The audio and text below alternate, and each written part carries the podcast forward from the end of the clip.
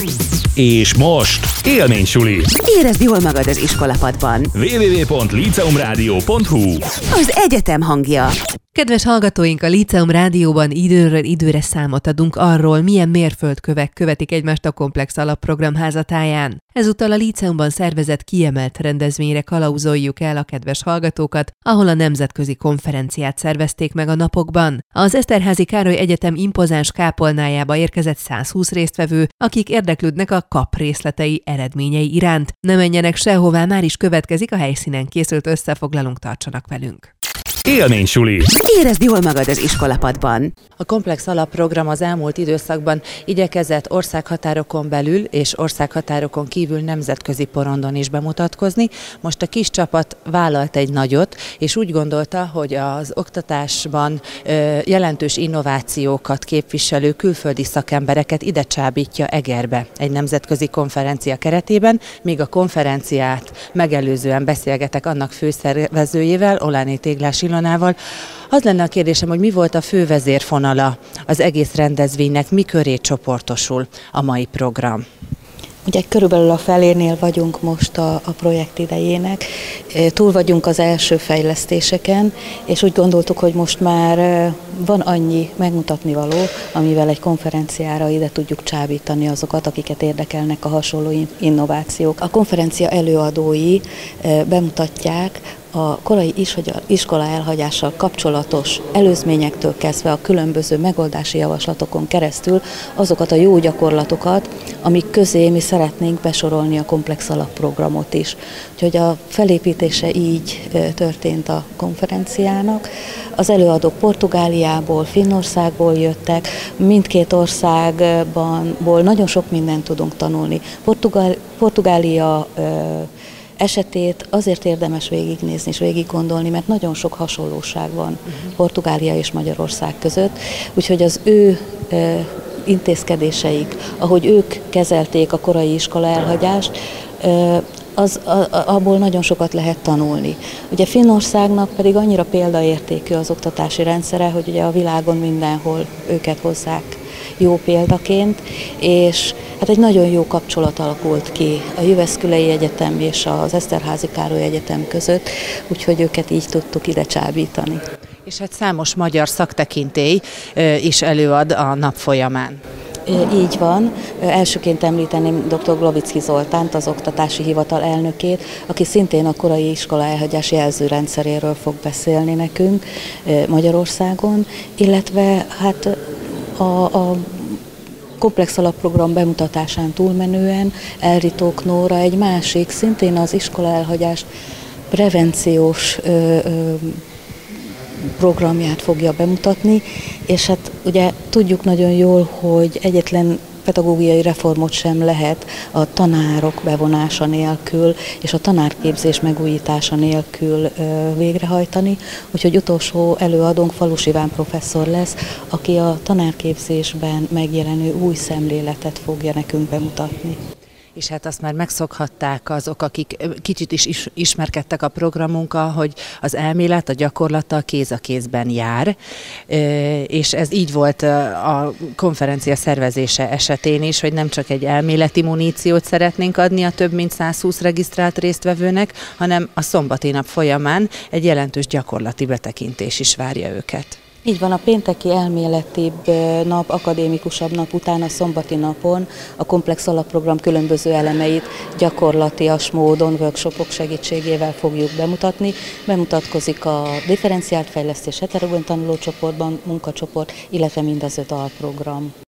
Élménysuli. Érezd jól magad az iskolapadban. A rendezvényt megtisztelte jelenlétével Vitályos Eszter, Európai Uniós fejlesztéspolitikáért felelős államtitkár, aki szerint a végzettség nélküli iskola elhagyás csökkentése a mai magyar oktatás nevelés egyik legfontosabb feladata. Az eddig bevont 60 intézményben 2018-ig már összesen 2680 pedagógus vett részt a továbbképzéseken, hangsúlyozta a politikus, akit a következő pályázati ciklus felsőoktatási intézmények számára megnyíló lehetőségeiről is kérdeztünk.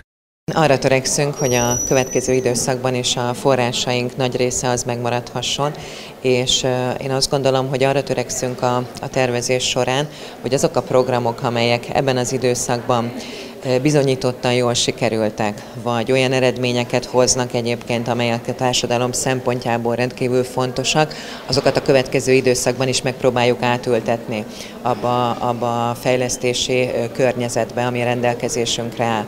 Egyelőre nem túl jók a, a, a hírek, ami azt jelenti, hogy tavaly májusban közel egy éve hozta nyilvánosságra az Európai Bizottság azt a keret tervezetet, hogy milyen költségvetési számokkal gondolkodik a következő hét évben. Ez Magyarország szempontjából egy kifejezetten rossz tervezet volt, 24%-os csökkentést javasoltak a kohéziós források összességét illetően.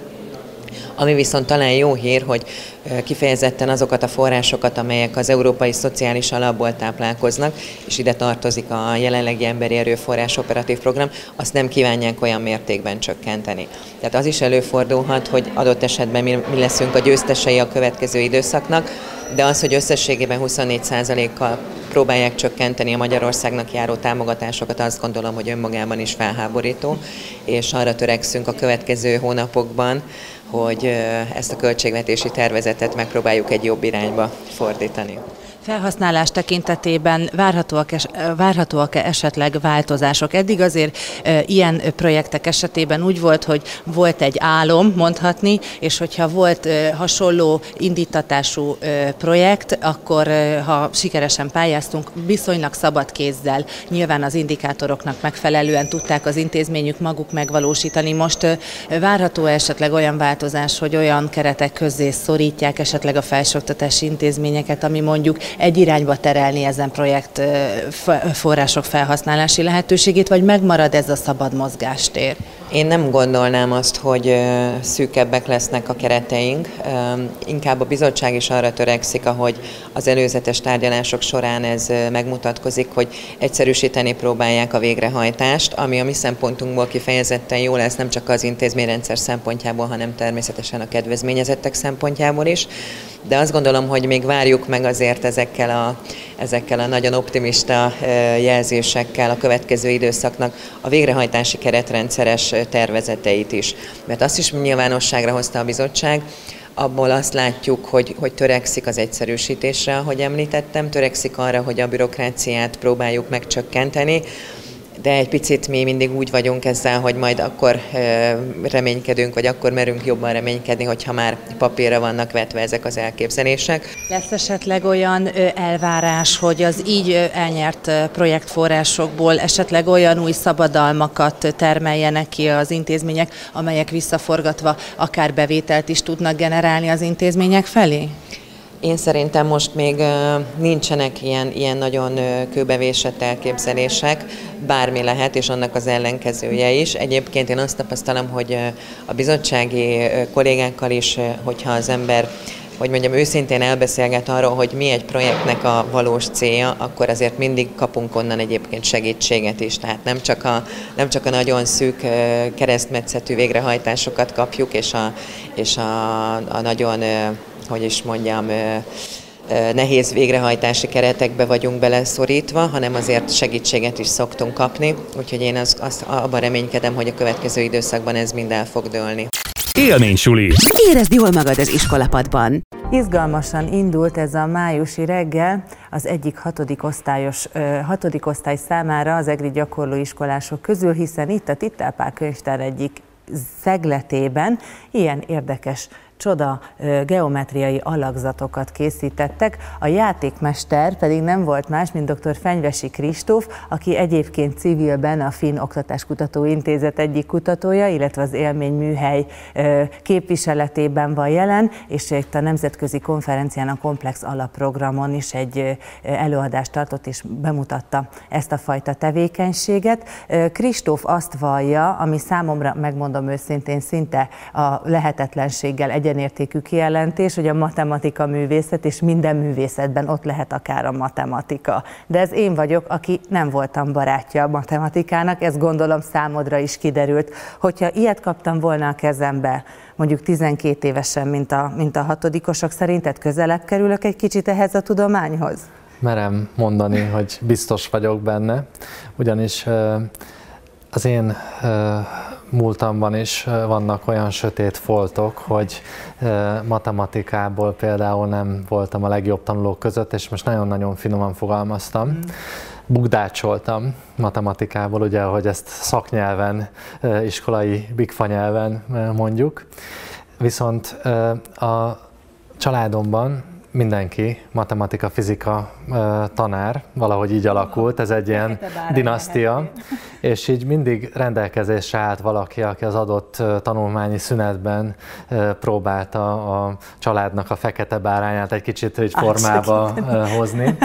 És az az érdekes, hogy ők viszont a kezembe adták ezeket ehhez hasonló eszközöket, a, annak az időszaknak megfelelő hasonló eszközöket, és volt egy hatalmas kontraszt az iskolai élményeim és az otthoni élményeim között. Tulajdonképpen DNS játékokkal játszhattam, abból építhettem házikókat otthon, és nagyapám nagyon örült neki, hogy én házikókat építek, és nem csak geometriai alakzatokat, és valahogy ott kezdődött a mi közös matematika tanulásunk, hogy megnéztük azt, hogy annak a háznak, amit én felépítettem, milyen összetevői vannak, és hogy tudnék esetleg az én álmaimnak, az én terveimnek megfelelőbb házat építeni, hogyha bizonyos összetevőket megváltoztatnék. És ugye egy ilyen analitikus gondolkodásnak az alapjai kezdtek el fölsejleni, de egy olyan formában, hogy tulajdonképpen a matematikai törvényszerűség összefüggéseket én magam mondhattam ki én fejthettem meg. És akkor az már egy következő ö, kérdés volt, hogy na, ez kisunokám, ez egyébként a tálesztétel, amire most így ö, ö, rájöttél. Neked egy személyes indítatás, motiváció volt, de ö, egy 25-30-31 nehány fős osztálya dolgozó pedagógusnak ugye nagyon nehéz napjainkban megszólítani személyesen, ö, és mondjuk a természettudományos tantárgyak felé irányítani a ö, fiatalok motiváltságát. Számtalan eszköz ezzel dolgoznak azért a magyar pedagógusok is. Miben más, miben új, az, a, miben mások, miben újak azok az eszközök, amelyeket te kínálsz gyakorlatilag kontinens szerte, több, több kontinensen is már a, a diákoknak? Több kulcsfontosságú szó is elhangzott a kérdésben, kérdésbe rejtve. Az egyik megszólítani mm. a, a, a diákokat és hozzátenném azt is, hogy, hogy megteremteni annak a lehetőséget, hogy ők szólítsanak meg bennünket tanárként. Tehát megvan-e annak a feltétele, hogy ö, ö, áll-e hozzám olyan közel az a, az, a, az, a, az a gyerek, minden egyes gyerek az osztályomba vajon, hogy odaléphet hozzám és megszólíthat engem, és én azt meghallom a komplex alapprogramban, és azt, azt érzem, hogy nem az a legfontosabb érték, hogy milyen, hány százezer forintos eszközt sikerül valamilyen iskolába eljuttatni. Mire emlékszem? Nem arra emlékszem, hogy valaki elképesztő tárgyi tudással magyarázta a történelmet, és zúdultak ránk az információk, hanem arra emlékszem, hogy valaki volt egyszer, aki megérintette a vállamat, és megkérdezte, hogy jó neked ez így? Te ezt, ezt szeretnéd? Mit szeretnél? És mondjuk a szememben nézett, amikor ezt kérdezte, és akkor úgy éreztem, hogy erre akár még mind a mai napig keresem a választ. Tehát ezek a, ezek a fontos pillanatok. Az és élmény. Az élmény, és az, hogy a pedagógus képzésbe egyébként hogy lehet behozni azt, hogy emberi készségeket gyakoroljunk. Nem, hogy tanítsunk, hanem ezeket gyakoroljuk. Az oktatás módszertan és nyilván az érzelmi intelligencia fejlesztése is gondolom, van, hogy hozzájárul ehhez. Ugyanakkor a komplex alapprogramnak egy fontos célkitűzés az, hogy eszközök tekintetében visszanyúljon a DNS hagyatékhoz, és talán a, a lehető legegyszerűbb eszközöket is próbálja a mindennapi, mindennapi oktatásba bevonni, de valahogy mégis az a felgyorsult világ, ahogy élünk, azt hívja életre, és olyan nyomás van rajtunk, hogy minél többet, szebbet, csillogóbbat kell a gyerekek kezébe adni, hogy bevonzódjanak. Akármivel, ami egyébként bármi a kezünk ügyébe akad, csodákat lehet vele csinálni, me- hatalmas meséket lehet mondani, akár néhány egyszerű eszközzel, és gondolkodni lehet ezekkel az eszközökkel. Ugye Egerben az egyik komplex alapprogram, megelőző program volt az élményközpontú matematika nemzetközi program, ahol igenis azon gondolkodtunk, hogy hogyan lehet akár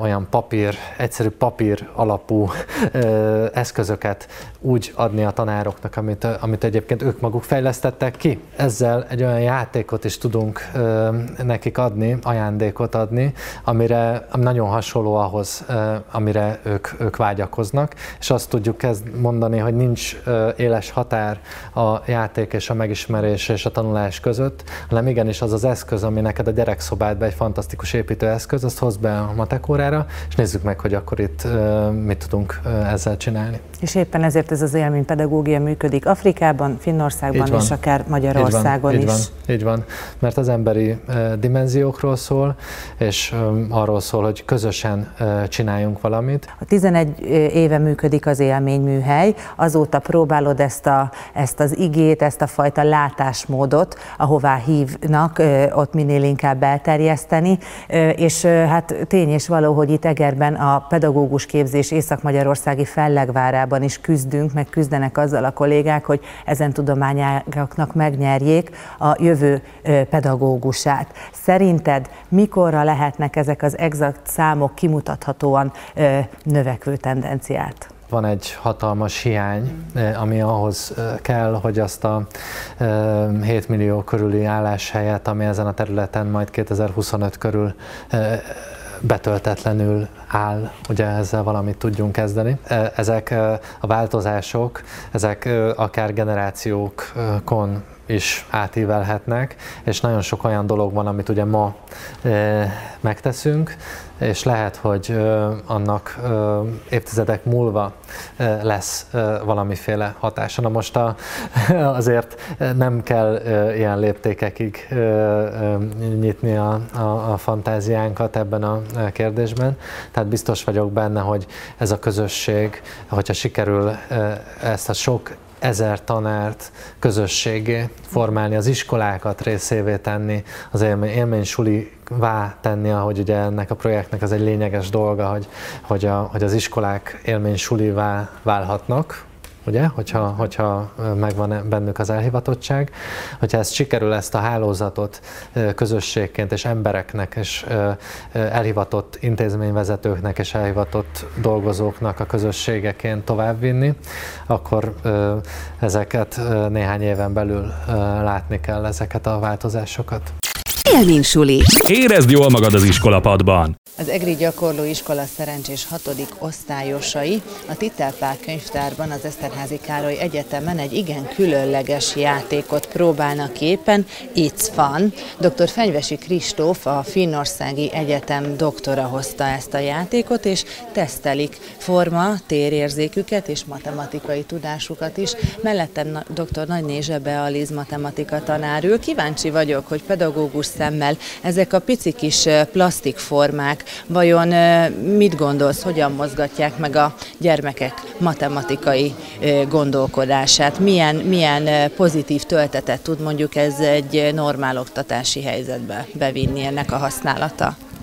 Hát a színek mindenképpen nagyon sokat adnak hozzá, hiszen azt szoktuk mondani, hogy a, szü- a matematika olyan szürke és unalmas, pedig hát nem. Úgy gondolom, hogy valóban ez a készlet leginkább a térérzékelésüket fogja befolyásolni, illetve bármilyen furcsa még a finom motorikájukat is, mert némelyeknek valóban nehézséget okoz ezeknek a kis daraboknak az összeillesztése. Én magam is próbálkozom vele, és bizony nagyon nehéz az ábrák alapján rájönni, hogy hogyan fognak ezek a síkok egymáshoz képest mhm. dőlni. Szerintem nagyon-nagyon jó lehet használni, viszont nagyon sok idő kellene ahhoz, hogy ezt olyan szinten be tudjuk vinni az órákra, amennyi valóban eredményt is érne el. Tehát az, hogy most egyszer a kezükben van, ezzel sajnos nem igazán sokra megyünk. Az lenne az igazi, ha tényleg legalább egy osztályra való készlet lenne, mindenki önállóan tudna vele dolgozni, illetve Hát a heti négy óra az még mindig nagyon kevés ahhoz, hogy ezeket maximálisan kihasználjuk. Egy szakkörön például mondjuk nagyon jól el tudnám képzelni, ahol sokkal több idő van, és az sokkal szabadabb. Azok a síkidomok, formák, amiket itt elővarázsolnak a gyerekek ezekből a kis, kis plastikelemekből, mennyire jönnek elő matematika órán? Tehát én itt hallottam, jó nyilván az én matematikai tudásom e tekintetben nem mérvadó, de hogy hallottam olyan formákról, síkidomokról, amelyek azt gondolom, hogy nem mindennapi elemei egy, egy matematika órának. Hát ebben a formában így nem, de azért az ötszögekről, hatszögekről uh-huh. tanulunk, illetve az, hogy most itt ilyen izgalmas formák vannak a kártyákon, ez nem jelenti azt, hogy ezekből nem lehet egy sima kockát kirakni, téglatesteket, egyebeket, amivel viszont nagyon jól lehet uh-huh. a felszínt és egyebeket szemléltetni.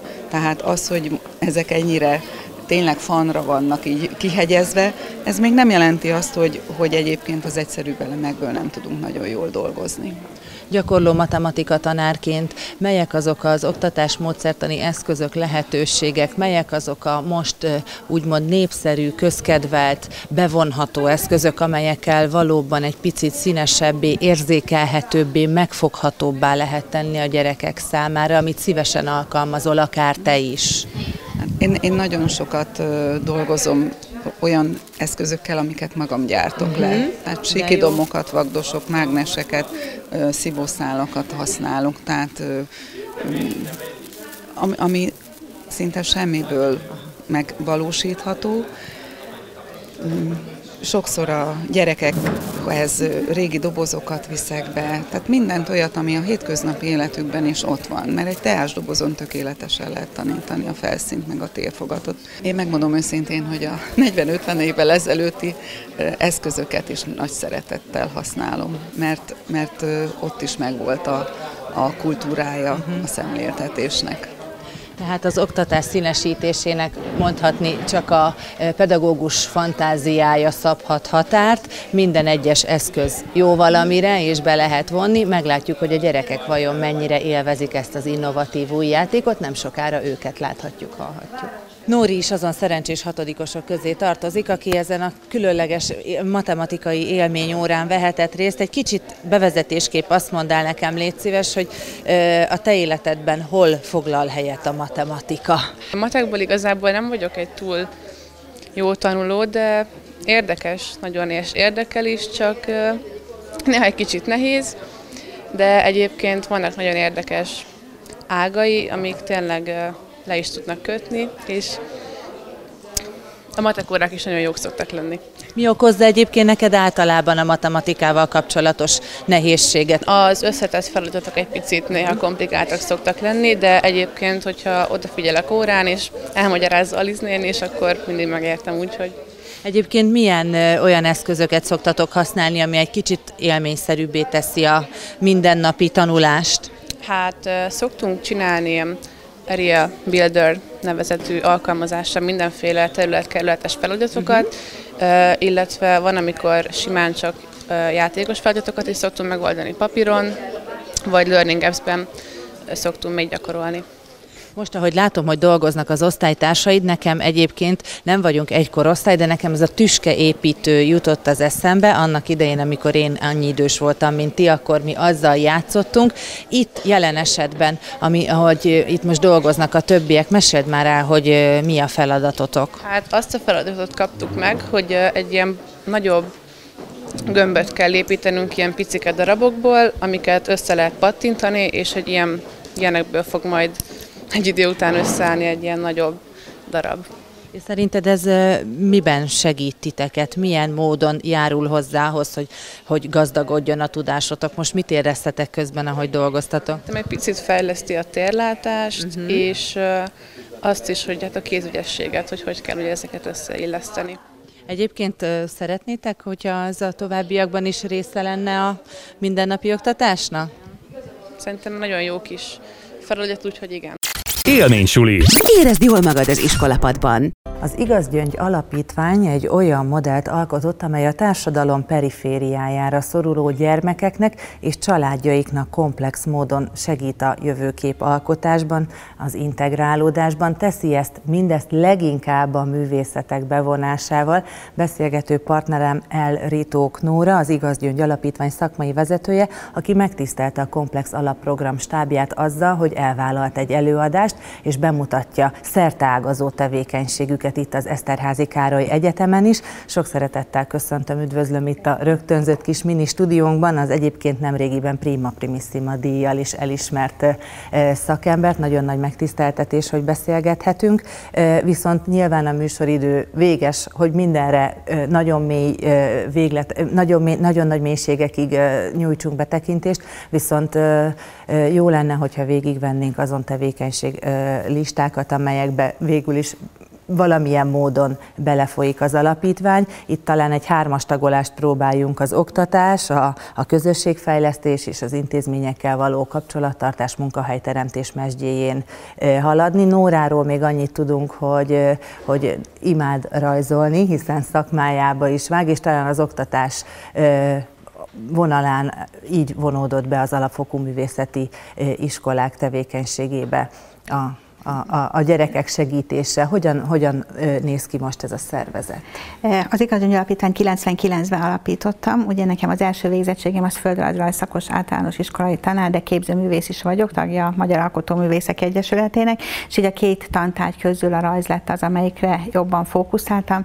Ez különösen fontos volt azért, mert én a pályámat olyan iskolában kezdtem, ahol magas volt a halmozottan hátrányos helyzetű roma gyerekek aránya, tehát a pályám kezdetétől gyakorlatilag ezzel a problémával foglalkozok, és 99-től pedig nem az állami oktatásban, hanem alapítványi keretek között egy művészeti iskolában folytattam ezt. 2000-ben nyílt az igazi művészeti iskola, és most 600-650 gyereket tanít évente, hat településen, 70%-ban hátrányos helyzetű gyerekeket, és közöttük is 300 halmozottan hátrányos helyzetű roma gyermeket. Tíz évig a, a, az oktatásban annak az oktatási oktatási módszernek a, a kikristályosítása, megállapítása, megállítása történt, amivel most is dolgozunk, de ez is egy folyamatos fejlődés, hiszen nem lehet ezt a folyamatot lezárni. Most úgy hívjuk ezt, hogy hármas fókuszú vizuális nevelés, amiben a hátránykompenzálás és a szociális kompetenciák fejlesztése a vizuális kommunikációval egyenértékben jelenik meg.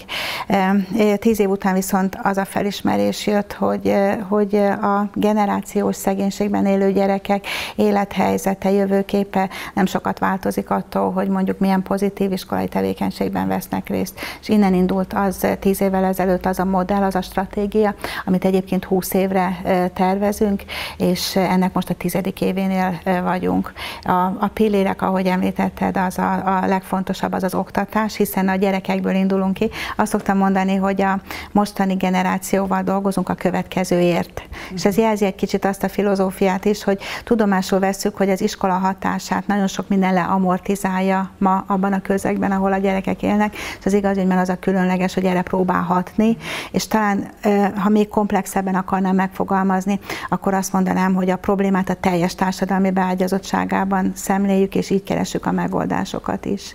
És akkor az oktatás az, ami a, a legfontosabb. Ebben ugye megvan ez a hármas fókuszú művészetoktatás, van egy tanodánk, ami, ami készségfejlesztés segítéssel, online tanulás támogatással, társasjátékpedagógiával fejleszti a gyerekeket nagyon eredményesen. Van egy ösztöndíj programunk, amit most 13 településen 80 gyereknek tudunk nyújtani, hátrányos helyzetű gyerekeknek. Van iskolaszel programunk, és van rengeteg olyan integrációs készségeket fejlesztő projektünk, amivel próbáljuk ezeknek a gyerekeknek az integrációját elősegíteni.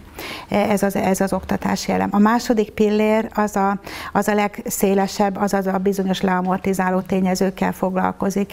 Családgondozás van benne, ezen belül kríziskezelés, hiszen mély szegénységben élő családokról beszélünk, aztán önfenntartási képességek fejlesztése, amiben benne van például a pénzügyi tudatosság, és ez visszacsatolódik nyilván a gyerekprogramokban is.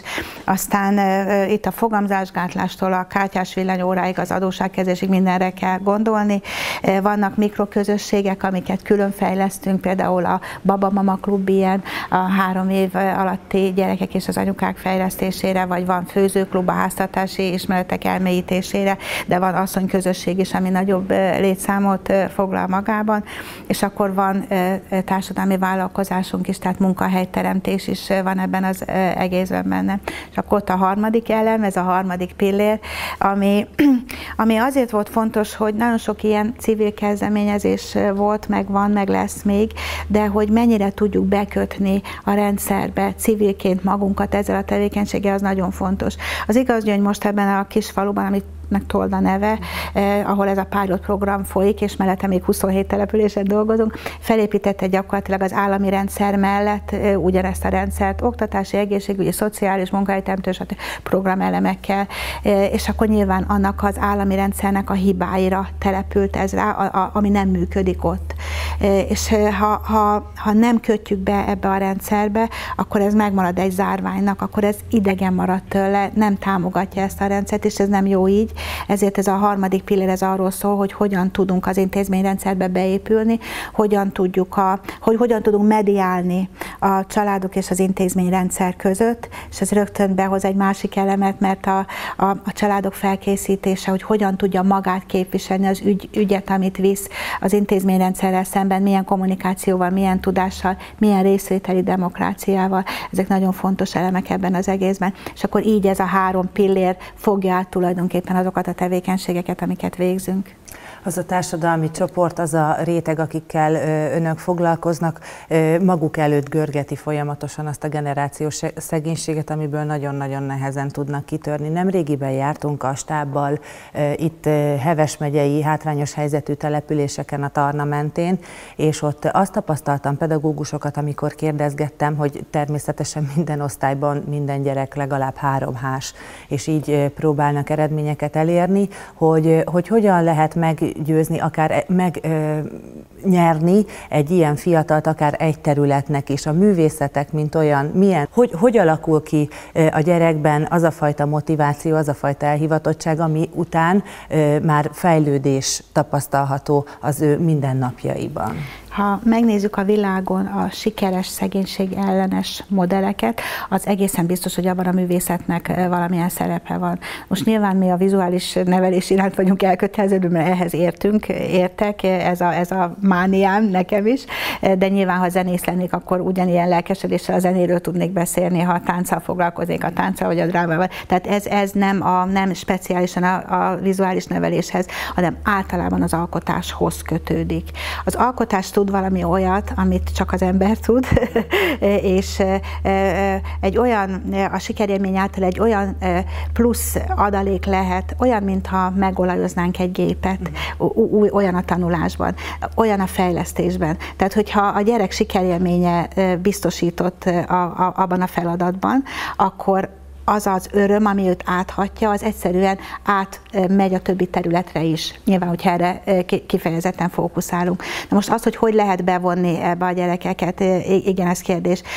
Kellene, hogy mindenki értse, hogy mi az, hogy felkereső jellegű szolgáltatás. Aki sokáig szocializálódik abban, hogy a iskola, és tök mindegy, hogy milyen iskola, de az valami kívülálló dolog, amihez neki nincs köze, az nem fog jelentkezni, még akkor sem, ha ingyenes egy-egy tevékenység. Egyszerűen utána kell menni ezeknek a gyerekeknek olyan mutatásokkal, olyan feladatokkal, olyan játékokkal, amivel felkeltjük az érdeklődésüket, és be lehet húzni. Nekünk erre megvan a bevonódásra, külön program van. Hogyan tudjuk elérni, hogy a gyerek nagyon gyors sikerélményt tapasztaljon, mert a sikerélmény utána behúzza és bent is tartja ebben az egészben. Fontos kritérium az Igaz Gyöngy Alapítványnál, hogy még más civil szervezetek, akik segítő szándékkal bármilyen módon segítik ezt a fajta társadalmi réteget, teszik ezt alapítványi elköteleződésből, ami nyilván megvan az igazgyöngy alapítványnál is, viszont kérnek úgymond visszaszolgáltatást. Tehát, hogy ahhoz, hogy ez a segítség folyamatos és fenntartható legyen, meg ez a kapcsolat, ez a jó bizalomra épített kapcsolat is folyamatos legyen,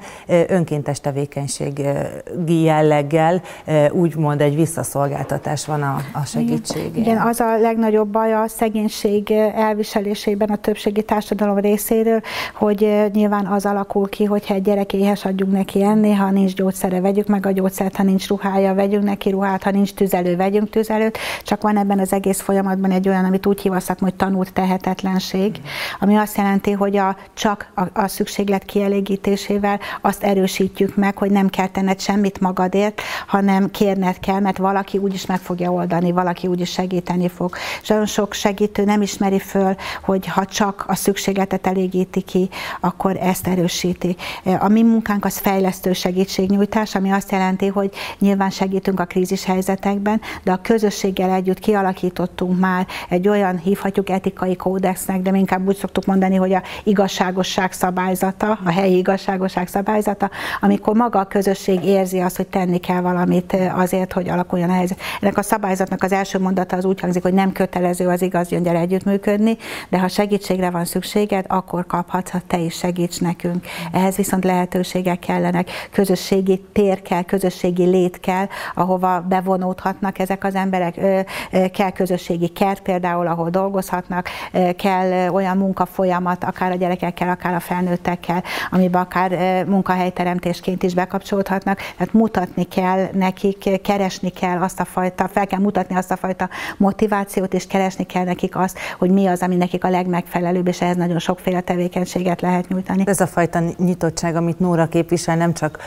ezen társadalmi réteg felé irányul, hanem természetesen a pedagógus társadalom felé is. Ők mennyire nyitottak az önök által kifejlesztett programokra, mennyire befogadóak az iskolák e tekintetben? Nyilván most nem a befogadó iskola vonalát éljük, különösen nem a leszakadó térségekben.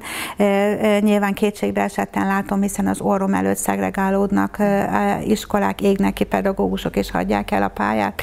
Iszonyatosan nagy a baj. Nyilván próbálunk ezerrel segíteni a pedagógusoknak is, de nagyon nehéz, és itt talán érthetővé válik, hogy az embernek miért megy mindig följebb és följebb a munkája.